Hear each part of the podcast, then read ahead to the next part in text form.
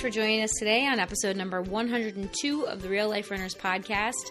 A lot of people start running because they want to be healthier and get in better shape. And today we want to talk about the idea of being fit and healthy versus being race ready and how sometimes those two things don't always match up. This is the Real Life Runners Podcast, and we're your hosts, Kevin and Angie Brown. Thanks for spending some time with us today. Now let's get running. So, the idea for this episode has been in my head for a little while. Um, the idea of getting in shape to run a race versus just being the healthiest version of yourself that you can. I was talking with uh, with a, a new friend of mine who had run a marathon, and after he crossed the finish line, he did not then think to himself, "Hey, I want to run another marathon. I want to run it faster." He thought, "I'm not sure if running marathon is actually the healthiest thing for me." Yes. is possible. Like he goes, "I'm not sure if going out for a three-hour long run on the weekend is really my key to long-term health." Oh my gosh, that's so that's that's so insightful for him to say because I think that's so true, and I think that a lot of people when they see other runners or other people like they've like oh that guy ran a marathon like he must be super fit and super healthy like that's not necessarily the case No, no, it's definitely not. And I mean, arguably, you can get into a position where you're ready to run a marathon and not at all in a healthy position because Yeah. you're so focused and keyed in on that. You haven't been sleeping for the last like six weeks because you have to get up at two o'clock in the morning and run your long run. Mm-hmm. Like, this might not be the healthiest long term approach. Yeah, I mean, that just reminds me of one of the chapters in the book Let Your Mind Run by Deena Kastor. Like, she was talking about how she was training for the Beijing um, Olympics and how she was in the best shape of her life. And she went out, and then, like, in mile like five, she was running, and her foot just snapped. Like, she just broke a bone in her foot. And she had a line in the book, I should look it up but it basically said that she was she said i was as fit as i ever had been in my entire life but i realized that my health was always was also very poor at that time. And it was Which is a weird statement. it was so weird. Like it hit me and i was like wait what? You know like because you would think like marathon olympic marathoners they must be in the best shape of like anyone. Like they're super healthy. And she basically Said that you can't do both necessarily. Right, and she basically said like she was super fit, like she was ready, she was gunning to win that marathon. Yes. But she had been neglecting other areas of her health, specifically her bone health, um, and her body was just leaching the vitamins and minerals from her bones because she wasn't eating properly, she wasn't getting the right amount of sleep, like whatever it was, like you know, like the other aspects of her health were not on point. So specifically her nutrition, I think. And so her body was very strong, very fit, very ready to run that race, but her general health was not very good because she had been training at that level. Right. I mean, one of the other things that gets me going on this topic is, you know, it's the start of the school year, so it's also the start of cross country season. We got these kids coming out there that have never run a step in their life. Mm-hmm. You can do just about anything with them, and they will get in better shape. Yeah, as long as you don't break them. Right. Because all you have to do is slightly improve the health of like 14 and 15 year old kids. So they're not doing a whole lot of super healthy things in the first place. If you can add on 30 minutes of running during the day, Yeah. we throw some strength training at them. Get, getting them to focus on some hydration and some healthier eating. Right. This if you can get them to replace soda with water, suddenly they're going to get substantially faster. Like Yeah. you can throw almost anything at them and they're improving in leaps and bounds, Mm-hmm. which is sort of like, well, okay, so we can make these massive improvements in them just by making them healthy. And then we've got these veterans that it's like, well, you've already made some decent steps in healthy. How do we improve you? Right. And so then now you're into, well, we need to get you as fast as possible. But where's that line where I still want to make sure that you're plenty healthy? Because I don't want to mess with the health Mm-hmm. Yeah, of not these, teenagers. These teenage kids. Right. We want to make sure that we're maintaining their health, but also getting them as fast and as fit as we can. Right, because I'm looking at some of these other coaches and I'm like, I don't know if they're coaching with the most healthy mindset over there. Well, and, and that's true. And that's one, one of the reasons why a lot of women, especially girls that are in sports, especially running, um, they tend to experience hormonal imbalances like amenorrhea, which is like the lack of their menstrual cycle, because they're training at such high levels that their hormones and their general health are not that good. Right, which is why it's super helpful to have you on the coaching staff because girls are not going to come up and tell me that. Yeah. It's just You know, not going to happen. Uh, that, that actually makes me think that we should have like a specific talk about that specific topic. Like when we do our breakout sessions and you You've done that with the breakout you, session I know before. you take the boys and I take the girls, and like we just talk about girl stuff. If and we just sit over there and grunt. Right. So there is a difference in some situations between being fit and being healthy and then being race ready. Like, and we believe that the two should really not be that big of a difference. But like you should be healthy and then also be race ready. Like you should not have to compromise one for the other. A lot of other running coaches out there or runners out there, especially elite runners, like they tend to blur that line a little bit more. So they, they try to push that line or blur the line. And sometimes you really have to think like, okay, is it worth me pushing this envelope so that I can try to get a little bit faster if it might compromise my general health or my long-term health or you know should I pull back a little bit here maintain that overall health and maybe just not be as fast like it like I think that sometimes that is a decision that we have to make right, and when you're when you move up to like the Olympic level, they've all made that decision Well, that they would much rather be faster than healthier. They've all completely justified that. Well, and the part of the issue with that is that their paychecks depend on it also. Yes. You know, professional that. athletes like their livelihood is they have like times that they have to hit, they have places that they have to hit. So if they are not hitting those times, they're not getting paid. No, and their their sponsors will literally just drop them. It's, Yeah. it's in the contract. Or if they get It- pregnant, I mean, Yeah, you have to be there's in- a whole thing. Of, we got to do an episode about that next. leap down that episode today. Yeah, not Um, today.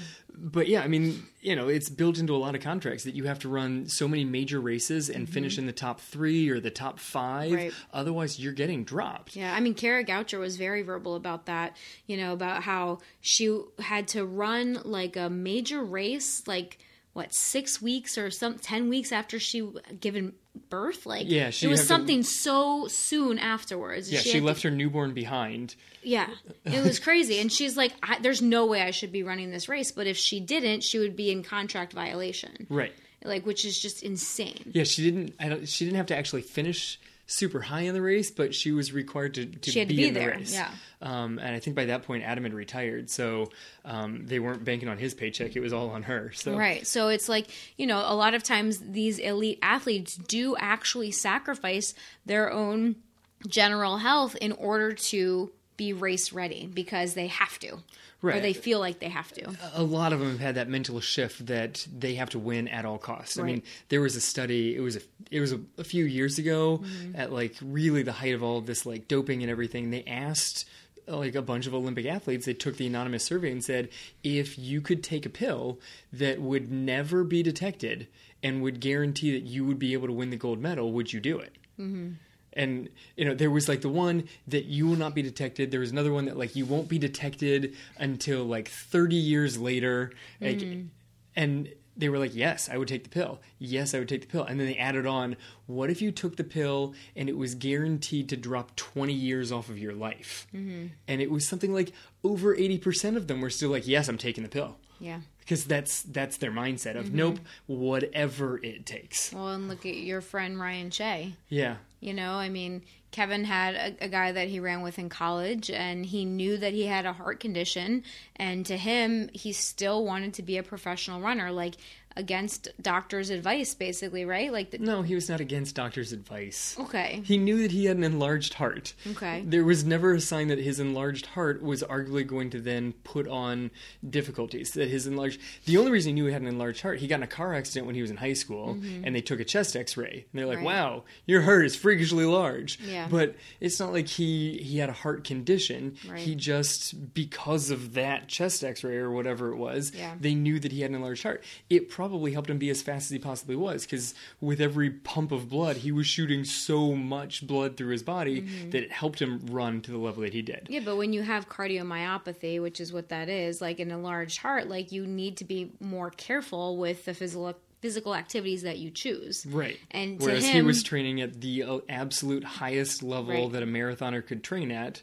And I mean, in the Olympic trials, he made it to mile five. Yeah, and then unfortunately, for those of you that might not be familiar with the story, like had a massive heart attack and passed away in the middle of the New York Marathon in 2007.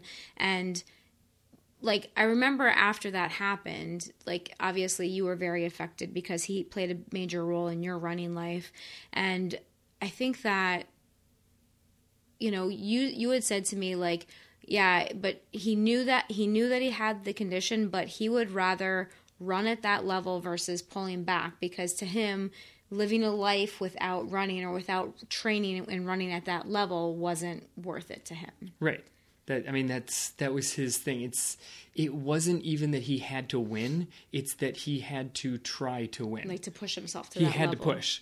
Like not pushing just didn't make sense to him. Yeah. Like, oh, I have an enlarged heart, so I should just be average. Like that didn't make any sense to him. It was Yeah. such a ludicrous concept that he did, would he, did he talk about it like not on the push team himself. No, No. no, no one ever knew that. you but- didn't know that until after everything happened No, read read it in news articles. yeah those are the articles after Um, but I mean, everybody on the team knew him, and his personality was you push as hard as you possibly can push Mm-hmm. because why would you do anything else? Like Yeah. there was a, there was a race the year after uh, a bunch of Notre Dame runners got together and ran the New York Marathon, and I would, there was an article on it, and there was like when they pass when they pass the bench because there's a bench in Central Park now that's got like his name on it of basically where he fell, um, and they said when they pass it at mile 21, no one will stop because Ryan would not have let them yeah because that's that was his mind frame. You just you run. Does it hurt? Great, keep running. Yeah.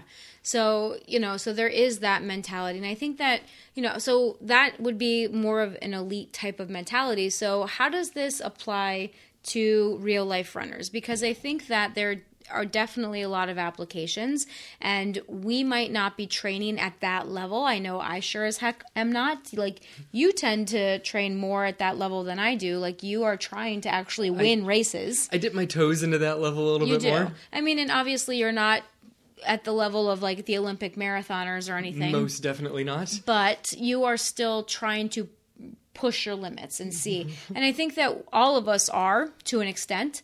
Um, and I think that that's where this application comes into the real life runner. Yes. Um, so that's kind of what we're going to get into now. So, first, while we start, let's get into just being fit, being healthy. Like, what are those basics in fitness? Um, so, number one, someone who is fit and healthy exercises regularly.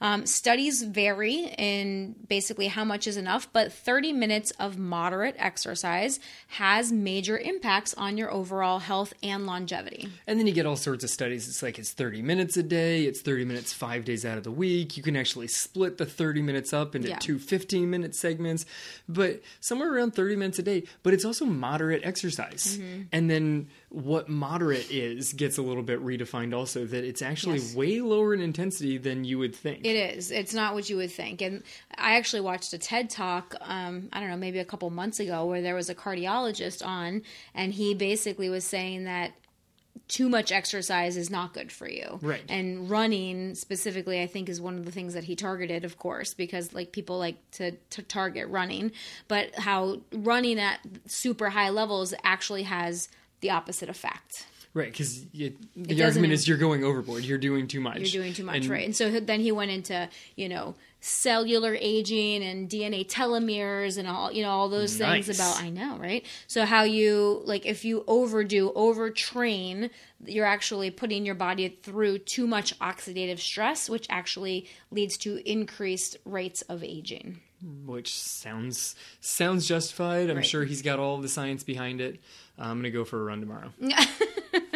But that's where all of this is a trade off too. And, Yes. and and you have to learn this information and then apply it to you. It was like when you and I were at that conference a couple years ago and we were talking, we were meeting different people and we met this one guy who was like um, a coach for one of the multi-level marketing fitness companies. Mm-hmm. and he said oh i used to be we told him we were running coaches. He said oh i used to be a runner but then i stopped because i realized it was killing me. And i was like what are you talking about? He's like well haven't you seen all the new studies about the oxidative stress and blah blah blah blah blah? And he starts going off. And i'm like okay. Like and and to an extent like you know there are studies out there that you can find. Yes. you know that when you train and put your body through very very high intensity exercise like that you can age faster. But i mean ultimately does running really shorten your life? Like i would argue that in general it would probably lengthen it. I mean there there's i'm sure some studies out there but how many longitudinal studies are there that show the difference between runners and non-runners That, that can actually be justified, and you can go through and see causation and not just random correlation exactly because then you would have to don't know. control for so many variables You could also get hit by a bus tomorrow. Yeah. So if you want to go out and run, go out and run. But So- yes, general fitness is sort of 30 minutes of moderate exercise, which can be at the level of like brisk walking. Mm-hmm. That that covers it. It does. Yeah, and but other than um, running, strength training has also been shown to improve your general health and longevity and your quality of life as you get older. Like I tell this to my older patients all the time. Like you need to engage in resistance training to help prevent osteoporosis, osteopenia, like all of these things as we get older. Like you need strong muscles in order to continue to live independently and live the life that you want to live. Right. So if you want to argue any side, overdo the strength because that's going to help you as long as you don't get to a point where you're just so muscular that you can't even function at that point. I can't But- put my arms down. But the strength training shows some great signs, and the running side gets a little bit debated about what, what the appropriate limit is on it. But um, strength has has shown to actually improve the your longevity on that side. Right. So exercise regularly. Number two, eat healthy. Yeah. The fundamentals I, I took from one of your favorite uh, eating books. Pollan. Yes, from Michael Pollan. Of what is it? Real food. Eat real food, mostly plants, and not too much. Yep, seven words. and, and that's that's not that complicated Right. of figuring out how to eat healthy. You know, stop eating junk is Yeah. kind of the uh, the overruling behind this. That's guy. going to make you healthier. That's going to improve your longevity. Like it just will. Like you have to eat good food in order to fuel your body the the proper way because if you're eating a bunch of junk, your body is going to be inflamed, and chronic inflammation causes all sorts of disease processes in the body. right, but you make a good statement there of chronic inflammation, which means Right. you shouldn't eat junk all the time. But every once in a while, if you're like, mm, man, that piece of cake looks delicious, Mm-hmm. it'd be okay. Especially if your wife makes it. Especially, well, yeah, if you make it, I guarantee there's not random junk inside of it. That's true, You never know what's going to be in there when you put it together, but it's not junk. I know that much. Like, this one's made without an egg. Really? What'd you put in there? Don't worry about it. Just try it.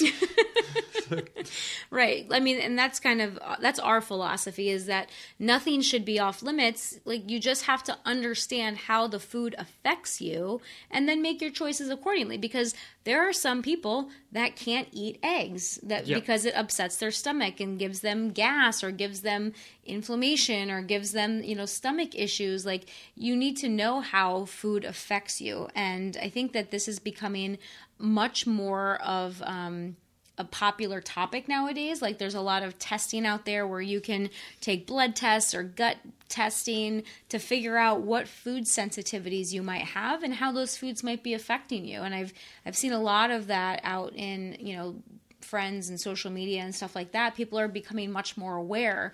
Um, I had a friend the other day that I was talking to. She did a radical um, food elimination diet a couple months ago and she just like eliminated basically Everything? everything, from her diet she was eating um, some vegetables like Okay. for like a 30 day period and then she gradually started to reintroduce some foods um, to figure out what was going on because she was just having a lot of really weird symptoms and she figured out that she was sensitive to dairy and eggs um, and then like now she eats a lot less meat like you know she, so she's just eating more plants again like eat food mostly plants not too much you know like that's really the one of the best keys to health as long as those things don't irritate you because Yes. there are some people that have um, certain sensitivities to some plants like there are um, things called the FODMAPs, like which are like the nightshades. Like I was there's gonna the say FOD- nightshades. Nightshades, like which are like eggplant, bell peppers, tomatoes, those kind of things. Those those are very acidic, and those can upset some people's digestive systems and overall hormones. So, but you know, we're not going to get into all of the details of that now. But the the whole point here is eat healthy food, but what's healthy for you. Yeah, and also don't don't restrict yourself so much that you uh, you That you feel restricted. Right. I mean, when we were at a wedding over the weekend, it was and there were little cups of peanut M and M's because the groom loved peanut M and M's.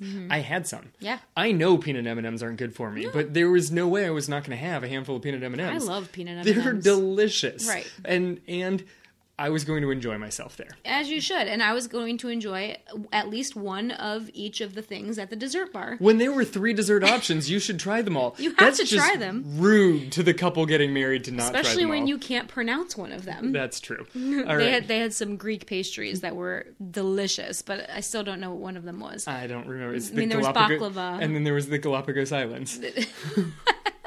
I, I should look it up and put it in the show notes. Perfect. All right. Point number three on fitness basics sleep adequately. Adults need somewhere between seven to nine hours a night to function at their optimal level. And essentially, no one gets it. Yeah, the average American actually sleeps six hours and forty eight minutes. Yeah. Mm-hmm. And uh, and USA is actually not even the top five worst countries in the world. Yeah. That that I found kind of amusing Um, also. Yeah, that kind of surprises me. Yeah. But here's the other here's another statistic that was kind of frightening.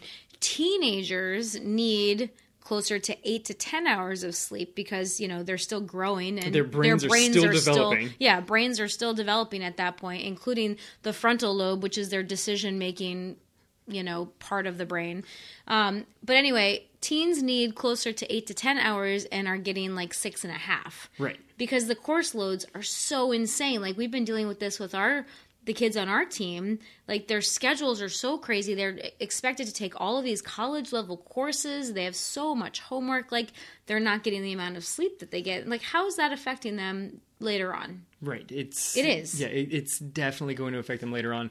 There was another one um, uh, that stat that I pulled off of the same website that I didn't write down here, but uh, it was something like ninety-seven percent of college students are not getting enough sleep, I totally believe that. and out of the survey they took, because it was like a random survey, um, I forget the company that was doing it, but 82% of college students stated that they were not performing as academically well as they could because they weren't sleeping enough. Yeah, they know they're not. They know they're not sleeping Mm-hmm. enough. They know that it's affecting their performance, and yet they're still not sleeping enough. Yeah, I mean, we would have said the same thing in college. Oh, college. completely. I mean, we stayed up all night studying or partying. Yes. It was one or the other. Like, Yes. but you stayed up late. That was just how the college life was structured. Yes, yeah, it's it's almost designed. When you've got classes that don't start until like there were night classes. There you could were. Mm-hmm. start classes at eight, eight thirty at night. That's going to go super late. You could also have another class at eight o'clock the next morning. Yeah. there's no way you're getting work done in between that. You're not sleeping enough. Yeah. the, the schedules are kind of set up against you, and sleep deprivation leads to all sorts of things. It shows a very strong connection with depression. Yes. Um, it leads to a lack of focus. I think they said that it's the number five cause of car accidents worldwide. Is Mm-hmm. I believe it. is drowsy driving. Um, and that's just to people that admitted to it. Like Yeah. that was literally in the car accident reports, people that admitted to being drowsy as they were driving. Right. And how much of, you know, not getting enough sleep actually the, the kids that are being diagnosed with ADHD and like being Take a on- nap. and be right and being put on drugs and, and obviously this is not a blanket statement there are definitely kids out there or adults that actually have clinical issues and i'm not trying to minimize any of that but i'm sure a lot of people that are have difficulty focusing or are seem hyperactive especially kids especially young kids especially young boys like how much of that could be relieved by sleeping better and getting more physical activity. Like but they're taking recess out of schools and they're taking the physical part and they're trying to get these kids that are like seven eight six years old to sit in a desk and focus for six hours a day like Yeah. it's just not going to work Yeah, no, kids like six to six to ten year old kids. I think that's the range. I think it's six to ten. Uh, might be seven to ten. Need ten to twelve hours of sleep a night. right and suddenly And they're they- like, no, most no, no. of them don't. All these kids now have to participate in like seven clubs, Right. two different sports every season. They've eliminated recess, cut down on PE. Maybe at best you're getting PE like once a week from most schools. So then they're trying to get some activity by playing sports afterwards. But they've also got all these clubs, and starting like fourth grade, they're taking the like we've got nieces that are on the pre med track. Yeah. Like pre med track. How old are you? Like what birthday did we You're just 10, celebrate? yeah. Like there's no way you're on a pre med track, and yet they are. Like, oh no, I had to choose. I chose pre med over the pre law track. Mm-hmm. What? Yeah. I don't know what that means. Right. Yeah, and it's just, but the thing is, like, I know that it's happening because our kids come and tell us this because we're like, well, you have to go to bed at eight o'clock, and they're Yes. like, well, so and so in my class doesn't go to bed until ten o'clock or eleven o'clock, and I was like, well, and I always thought, well, that I, that's okay. Like, I'm not their parent. Like, I can't make that decision. I'm making the decision that I think is best for you. But I mean, how many times have our kids mentioned oh, that? You Oh, all know, the time. and, I mean, and the list the list of their classmates that they can rattle up who are allowed to stay up until ten o'clock. Right. I'm like, well, that's terrible. well, don't be judgy. Oh, I'm sorry. I I have so many I have so many freshmen that I mean we're over during the first week of school. I have kids that are almost falling asleep in the middle of asking me a question. Yeah. Now I understand that it's the opening week and I'm in some like intro material and it's a little dull and so every once in a while if a kid starts dozing off in my class, yes, one they're sleep deprived, but two, I had a kid who fell asleep while asking a question to me. That's how tired he was. Seriously? Yeah, he's on the football team. So In the middle of a question. yeah, mid question, he dozed off in the middle of his own question. That's how exhausted he is. Wow. Yeah, like mm, you might need more sleep, dude. Yeah. And but nope, football is football practice goes from the end of school until the sun sets. Yeah. That's football practice. Right. And then as runners, there are times that we sacrifice sleep so that we can get up early and get our runs in or we there are some people that run later after the kids go to bed. Like you know there are some choices that people are making that are sacrificing sleep or maybe they're not getting enough of the healthy foods or could because people are really really busy so they're running through drive-throughs or whatnot. And they're making other choices that don't support general health. Right, which kind of starts directing us into the whole idea of of race ready, Mm-hmm. of what choices are you making against your health in the name of well, I have to prep for this race. Yeah. And one of the big ones, I think, is sleep. In that one of the ways that you prep for race is making sure that you've increased your mileage enough, that you've built in your weekly long run. Mm-hmm. Like no one goes to their like regular physical non-runners. Runners are like, "Oh yeah, long run. I got that. That's what I do on my Saturday or my Sunday morning, whatever it is." But Don't ask me what I'm doing this Saturday. I'm running. but like most people don't get their like annual physical checkup. Well, most people don't get their annual physical checkup, period. But if they do, their doctor does not prescribe to them, you know what you should do every single weekend is run for two and a half to three hours. Like it's just it's not a standard protocol. Most non runners don't know what a long run even is. Yeah. So when you come in as a runner and you're like, oh no, I've got a half marathon coming up, I've got to go get my my 13 mile, my 15 mile, whatever it is. That's a long time out there, and it's possible in order to fit it in, especially if you have kids. Especially if it's ridiculously hot in Florida and you have to run before the sun's up, otherwise you're going to pass out. Right. I mean, when on your weekly weekend long run, when Mm-hmm. do you get up in the morning? Um, usually no no later than five. Like Right. sometimes like four forty five, Right. sometimes even four thirty. So if you're trying to aim for seven to nine hours of sleep, and you try and count backwards from that, you're Yeah. like, oh, I have to go to bed when? Yeah. And When it- our kids go to bed. Right, basically. And so if you're trying to get any if you try and get the kids to bed, don't let the kids stay up late because heaven forbid that you have any free time after the kids go to bed. You know, put them to bed at 8 so that you can actually maybe maybe talk to your spouse at some point in time Mm-hmm. would be helpful. Well, that's why we just have a podcast. We just talk to each other here in front of a microphone. Talk to each other after we hit record. um, so you know you need to increase the mileage because increasing the mileage leads to fatigue resistance and increases your mitochondria and your You just wanted capillary density. I love saying mitochondria. is the best, but I don't know if you know there's a trade off to this. Right, there's a benefit of a long run, and if you're training for a race, you need to have a long run in your schedule. Right, but um, there's also an argument that that may personally hit me on this one that sleep deprivation may have possibly caused or at least affected my seizures. I would say affected. Like I wouldn't say caused. I don't think it's but- necessarily a direct cause and effect, Well, but because I think that there were multiple factors involved here. but I think sleep deprivation was one of them. Right. In that I had trained for a marathon and then I followed that up by training for another marathon and I had a little window of, of down between it, but not very much. So most weekends I was getting up really early and I was also staying up too late at night. Now, since then, I've completely overhauled the schedule. We try to go to bed as close to 10 o'clock as we possibly can. Mm-hmm. But I was not. I was going to bed at like 11, 11.30, 12. 12. But I and then waking up at 5 and going and running 18 miles. Yeah.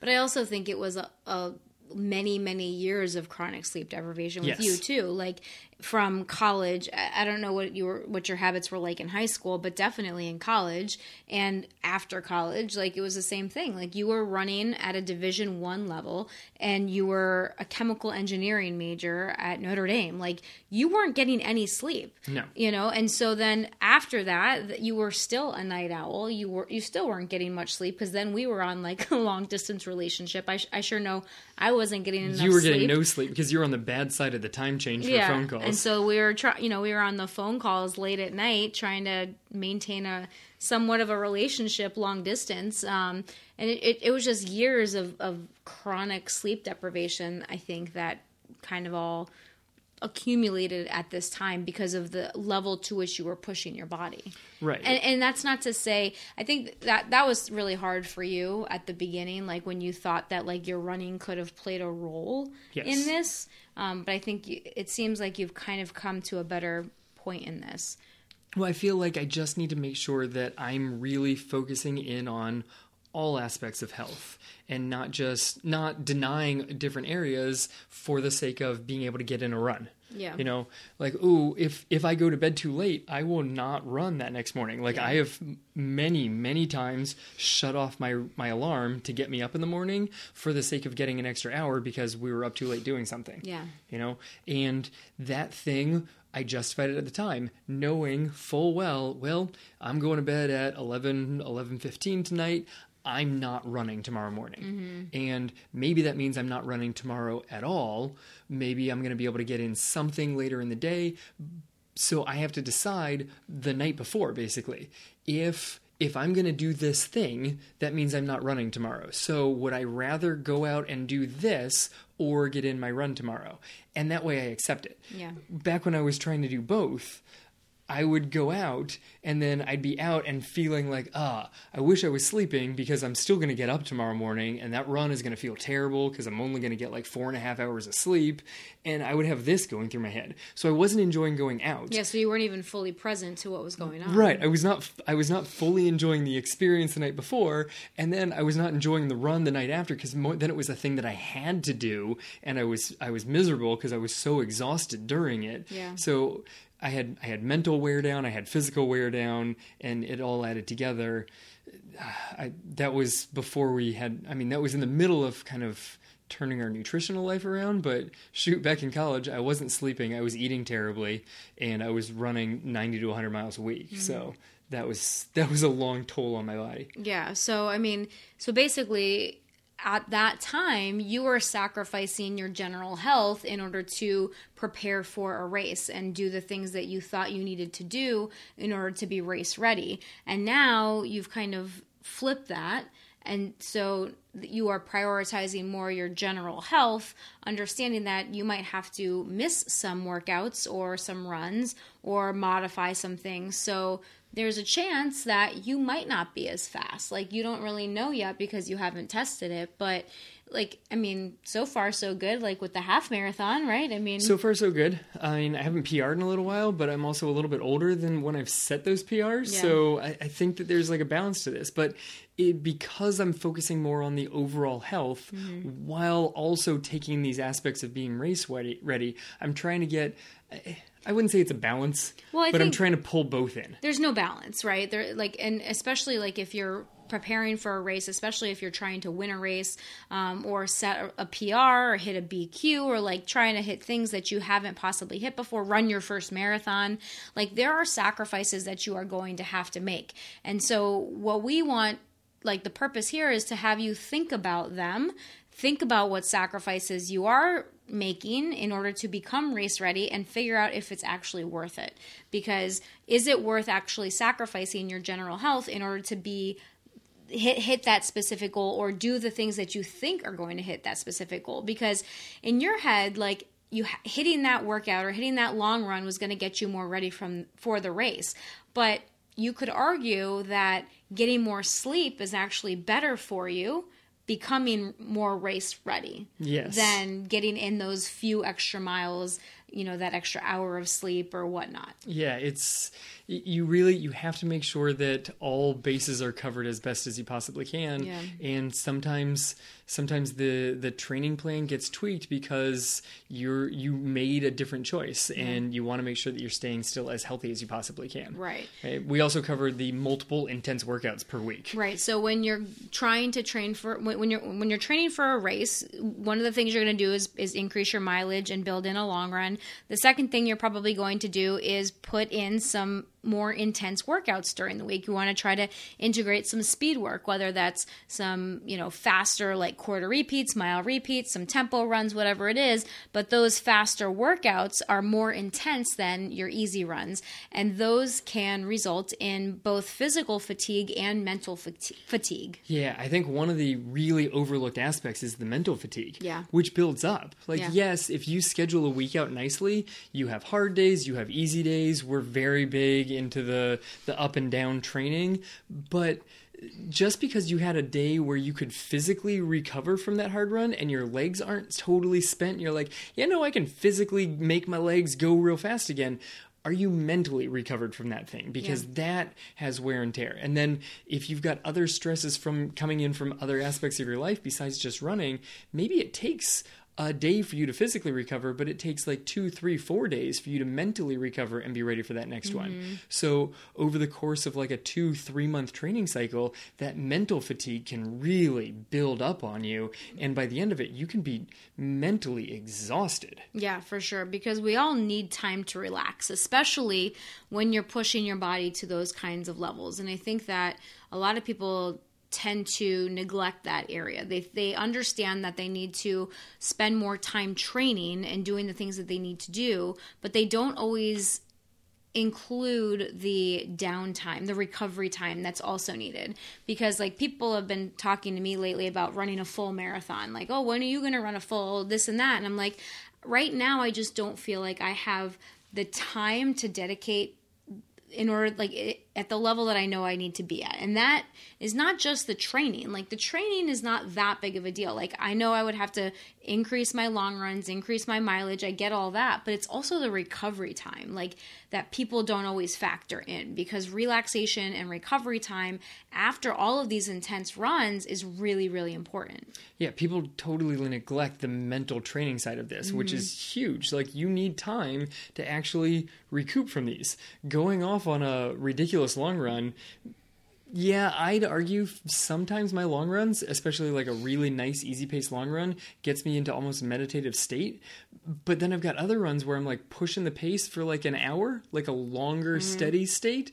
That is mentally exhausting. Yeah. Um, especially if I do it on a treadmill where I've got like a blank wall. Mm-hmm. That that's rough. Yeah. And it's designed to be that way. Like I purposely do that, but I need to I need to have a few days. Like I like to do those on Monday and then not touch speed again until Thursday. I mm-hmm. give myself 2 days to mentally recoup from that. Right. And then the speed I don't even tap that much mentally into that because mm-hmm. it, it's short and fast, and it the the intent because the intensity is pretty high the interval's over before you have time to be like, "Oh, my legs hurt. I want to slow down." It, you're yeah. already done. Right. And so when you're in that race training cycle, you're going to have these ups and downs of the training re- week. You're going to have the easy runs, you're going to have the harder runs, you're going to have the long runs, and you also need to build in the recovery in order to move forward. But the issue is like how long can you sustain that because like are are you able to sustain that up and down up and down and up and down like how long is that sustainable? Like you have a racing cycle, you're training for a race, but we believe in cycled training throughout the course of the year as well. Right, throughout and, the course of a year, throughout the course of several years together. Yeah. You need some overall ups and downs in your big picture training mm-hmm. also.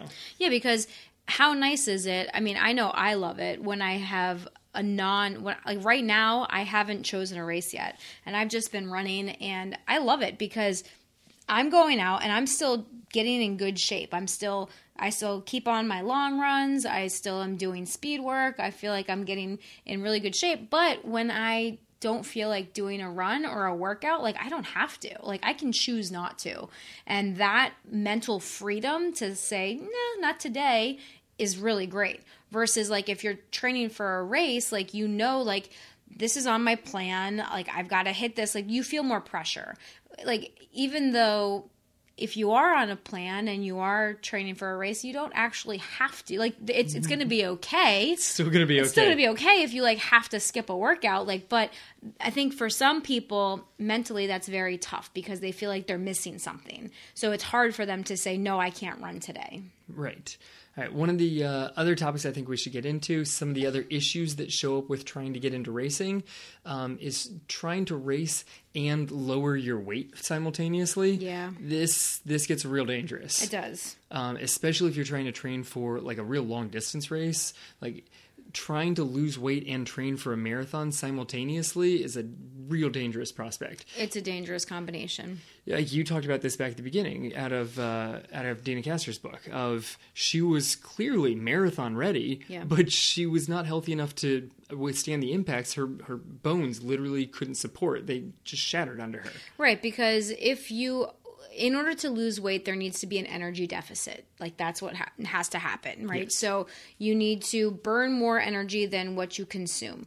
And if your body's in an energy deficit and you're also training at higher intensities like you're you're breaking your body down. And so then if you're not refueling your body properly, then it's got to get those nutrients from somewhere. And so then your body just starts leaching it from your own bones and muscles. Right. So when you're training for something that is a much longer race, you need to eat.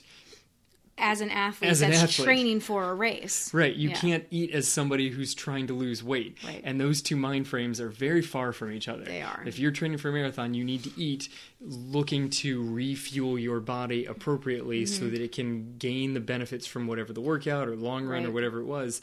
You need to take in enough fuel for yourself. Right, because and this is one of the reasons that a lot of people get injured while they're marathon training or while they're, you know, training for a specific race is they're not refueling properly. And they're trying to still maintain a, cal- a calorie deficit or an energy deficit. They're still trying to um, you know they just they're they're still trying to maintain a certain body weight. And i've heard a lot of people that actually gain weight during marathon training. Um, i don't think that that's necessary. I think that you can still like you know maintain or even just lose like a little bit of weight over the course of a few months. Right, but keep an eye on the number. I, Right. I like to keep an eye on the number because if my weekly mileage gets up too much, every once in a while the number gets a little bit too low because I I naturally burn a ton. you do So if then I ramp my mileage up and I'm hitting like 70 or more miles a week, the amount of food I need to take in during a day sometimes is a little daunting. Well, and, and that's the thing is that you need to be aware of that because you need to be fueling yourself like an athlete so that your body doesn't start breaking itself down. And that when you do those longer runs and those harder workouts, you're then replenishing your body to allow your body to then get stronger and make those adaptations. Because if you don't refuel after those hard workouts, your body is not going to gain the benefits of those workouts. Right, but then you get into the whole how do I recover for some things? And people are like, oh no, I saw this thing online that said after a long run, I'm supposed to actually not eat Yeah. for a little bit of time so that my body can actually deal with the inflammation on its own. And like whatever, there's all sorts of stuff There's that people so come out many with. different Like, ideas. Oh no, my friend did this. Great, your friend did that. That must be the perfect plan. Right. It's ob- obviously going to work for you as well. Mm-hmm. You, it's an experimental process, but in general, you want to make sure that you're taking in plenty of food, take in plenty of, of actual nutrients that you can help fuel your body. Um, There's a thing on, on fasted training, Mm-hmm. like waking up in the morning, not taking in some calories, and then trying to go out for a run so that your body can try to get used to using more of its fat as a fuel source versus just burning through its glycogen stores. Mm-hmm. Um, I know that I listened to one coach talk about the idea of training low and racing high.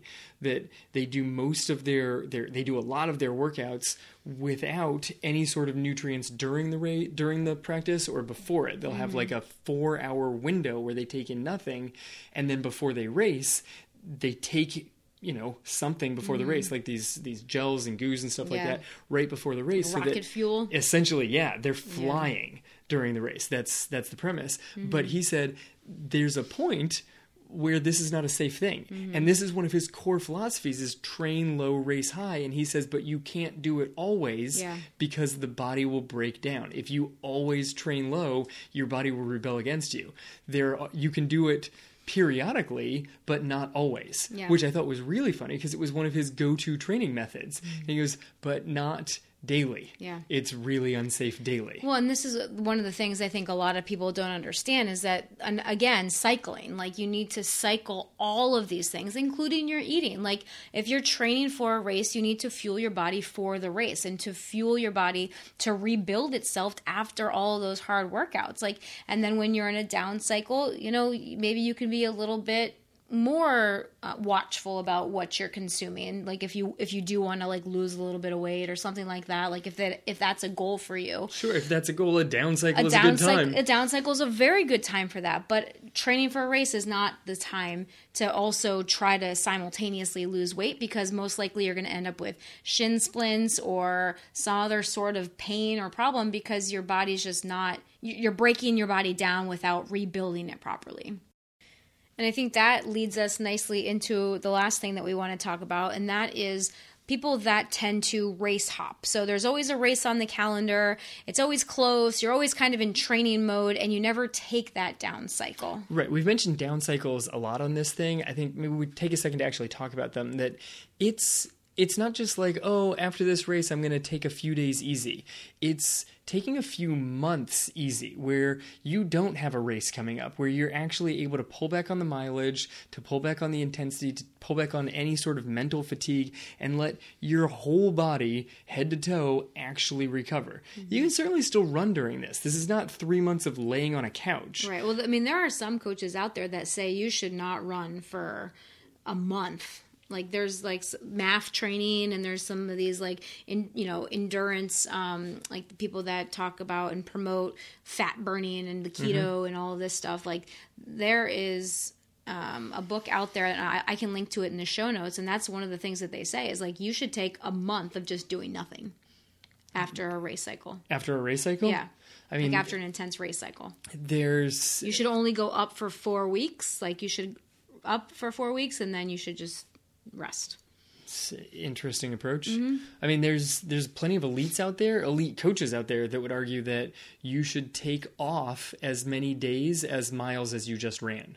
So if Mm-hmm. So you if you just run a raced a marathon- marathon, you're essentially off for almost a month. 26 days. And you know, when you're when you're working with super elite athletes, that gets a little tricky. But I've heard plenty of interviews with athletes. I love hearing the athlete interviews, and they're like following a race and the the guy the host will be like so what have you been up to and they're like well i haven't run in the last nine days Yeah. and like wait you haven't run like these are professional runners and they have not run and he goes no i walked my dog but uh I walked the dog. The dog does not want to run at all. I've been walking my dog. Right. So, and that that's where they're at. Some of them, you know, after they're a couple of weeks out, they'll be like, "Oh yeah, I started to jog for like 30 minutes." Yeah. And and that's that's where they're at. And mm-hmm. because their training got to such a high level, they were so keyed in and focused on it mm-hmm. that they physically and mentally needed this massive recovery. Yeah. And then following that like huge of nothing period, it was then still followed by a couple of months before they were ready to actually start ramping back up and looking on like mentally thinking about the next race. Mm-hmm. They had a few months of just running for the sake of running without saying, "Oh yes, this race is coming 6 months from now, 8 months from now." They're not worried about that. They're just kind of running. Well, and that's why a lot of the elite marathoners, they run like one or two per year. And depending on who you are, some of them knock out 4 a year. Yeah, but Some try and hit one seasonally, which to me general, sounds brutal. right? Some of them will hit about two, Yeah, two a year. I think that's th- standard. yeah, then you can get one, and then you can get some a down period, prep for the next one, run that one. You can kind of hit two quality a year. I think Mm-hmm. is is really your best way of, of pulling it off. Yeah, but the real life runners out there typically don't do this. Like no, they like to race hop. Right, because as real life runners, we are runners and we are in it for to stay in shape, to be fit, to deal with our lives, right? Yep. Because running helps us to de-stress and do lots of different things. There's a lot of things that running helps us to do, and there are those people that do just like to hop from race to race to race. Like there's always a race on their calendar. There's always a race, but you pointed out a very interesting thing there of real life runners run for all these different reasons. They don't necessarily race for them. They run for those, and you don't need to have a race on the calendar to get the mental benefits and the physical benefits of going out and running mm-hmm. that you could fully enjoy during a physical mental down cycle. Yeah. You can get plenty of, of miles in and stay in great shape without there having to be a race on the calendar. Mm-hmm. If you fully accepted that you're a runner, that means that you go out and run. You don't have to have a race on the calendar. Otherwise, well, if I haven't paid for a race, I'm just going to take the next three weeks off. You don't have to do that. Yeah. You don't have to have a race in order to actually get out the door. Yeah. Just go and get out the door. Hmm. Um, so being on this like perpetual leap from one race to the next, it's what I call the endless quest for a PR. Yeah. You're probably not going to be PRing on a regular basis. Right. I mean, in a lot of cases, that's going to lead to a plateau and a lot of frustration. Yeah, lots of frustration. Right, because a lot of people, not everybody, there are people that just run races just for fun and they just like to be in the race environment, and that's cool. That's a totally different concept. Right, that's running, not racing. Like Yes. that's that's a different story. Like if you are racing, you are trying to hit some PR, some time, some place. Like that's a different mode of training than to just run a race. Right, and- Because you enjoy racing or like you enjoy running in races, I should say. Yeah, there's a guy that I've seen at most of the local races around here. Yeah. And I talked to him one time. I'm like, I don't think I've ever been to a, a race anywhere in the general, like, within 50 miles of our Right. house that You're I've not seen there. that guy. Yeah. I'm like, what do you do during the week? Because you seem to race every weekend. He goes, Oh, this is my hard run during the week. Mm-hmm. He has no high intensity stuff during the week. He does all easy miles during the week and then races on the weekend. And you can do that. I'm like, well, that's one way of That's not overtraining yourself Right. because all he's doing. And he goes, sometimes, sometimes it's PR, sometimes it's not, sometimes it's a good race, sometimes it's not. But I treat every race. I enjoy racing. I enjoy being around this group of people. I just like the fun of the atmosphere. Mm-hmm. But this is my workout for the week. Yeah. And I would rather do a workout with other people than without. Yeah. Like, oh, well, okay, that There makes sense to me. I mean, and, and that's a good mentality to have for it because people that do go from race to race with the intentions of a PR at every single race, really just that just put sets you up for overtraining. Right, because you're always going to be able to look at the last race, the one that just finished, and be like, ooh, if I had just trained a little bit harder. Mm-hmm. And so then most of the time, I would say, I, I might be wrong on this, this might be my own personal bias coming You're coming in never here. wrong. Thanks.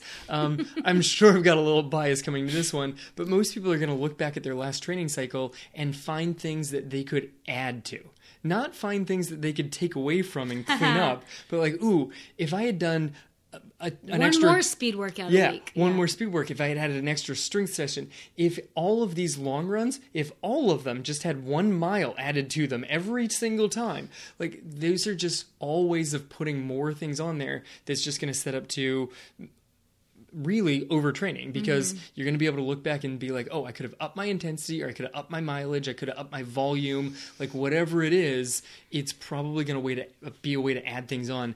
Most people aren't going to look at their training plan and be like, oh, I probably should not have done this. I could have taken this away and that would have helped me get faster. That is such a good point. Like that is so that is so insightful right there. Like always adding on and never taking away. Like that is huge when a lot of people a lot of times could benefit from just removing something out of the mix. I know I, I look back and I have to not just fall into this myself of be like, ooh, if instead of taking one day off every seven days, what if I only took one day off every 10 days? Mm. And then I thought to myself, why would I do that? That sounds that sounds exhausting. I'm not sure I'm going to get anything out of that. Yeah. Why don't I just focus on taking that one day off during the week and making sure that the other workouts are quality workouts instead of just trying to add more to it? Make sure that the quality is good rather than just upping the quantity just for the sake of upping quantity. Yeah, so I think that we want you basically like the whole point here is to have you think about what you're doing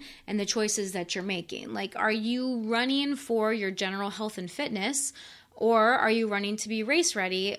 And do those things mesh? Like, are they do they complement each other, or are they in opposition to each other? Right. It gets you to a point where if if they're in opposition, you are setting yourself up to train through fatigue, to train through injury warning signs way before like you could be like oh my calves are a little sore maybe i should take a day off and, and just sort of treat those but if you're so focused on the next race you just ignore all fatigue you ignore the warning signs and you just keep plowing Push through through it. because you've got a race on the calendar, damn it, and you're going for it. Mm-hmm. So the I, the point of this episode is really to be able to stop and think of why you're doing these things. Yeah, like sometimes it's a good idea to pull back so that you can then move forward because maybe your race is if you're training for a marathon and your race is still a couple of months away and you're starting to get some aches and pains like if you take a couple of days off you could deal with those before they turn into something bigger and if you're still that far out from your race it's not going to make a difference right. And if you're like two days out from your race and suddenly you've got this like sharp pain in your leg, you got to figure out why you're doing that race. Like, what is the goal out of that race? What kind of timeline are you working with? Is it worthwhile to try and push through that level of pain? Like, what is this trade off that you're making? Mm-hmm. Like, that's that's ultimately what I'm coming at here. Is really think through both sides. Don't just blindly say, I've got a race, I must do this. You don't, there's no must to anything. because it's your life and you get to choose Right, you get to it. choose whatever path Yeah. you're taking. So just make sure that you're actually thinking and don't just let a race calendar dictate that you've you have to do this training run, you have to do this race. You don't have to do anything. Right. So think about your overall health, your general health, your general fitness, and then compare that to some of the sacrifices that you're making in order to train for races and think about whether or not you are in fact overtraining and if there are things that you can remove um, from your training in order to prevent that from happening and to also promote your good health and promote your overall fitness so that you don't have to sacrifice one for the other. Right. You want an overall big picture from your physical health to your mental health. You need to be enjoying yourself. You need to have time with friends, time with family.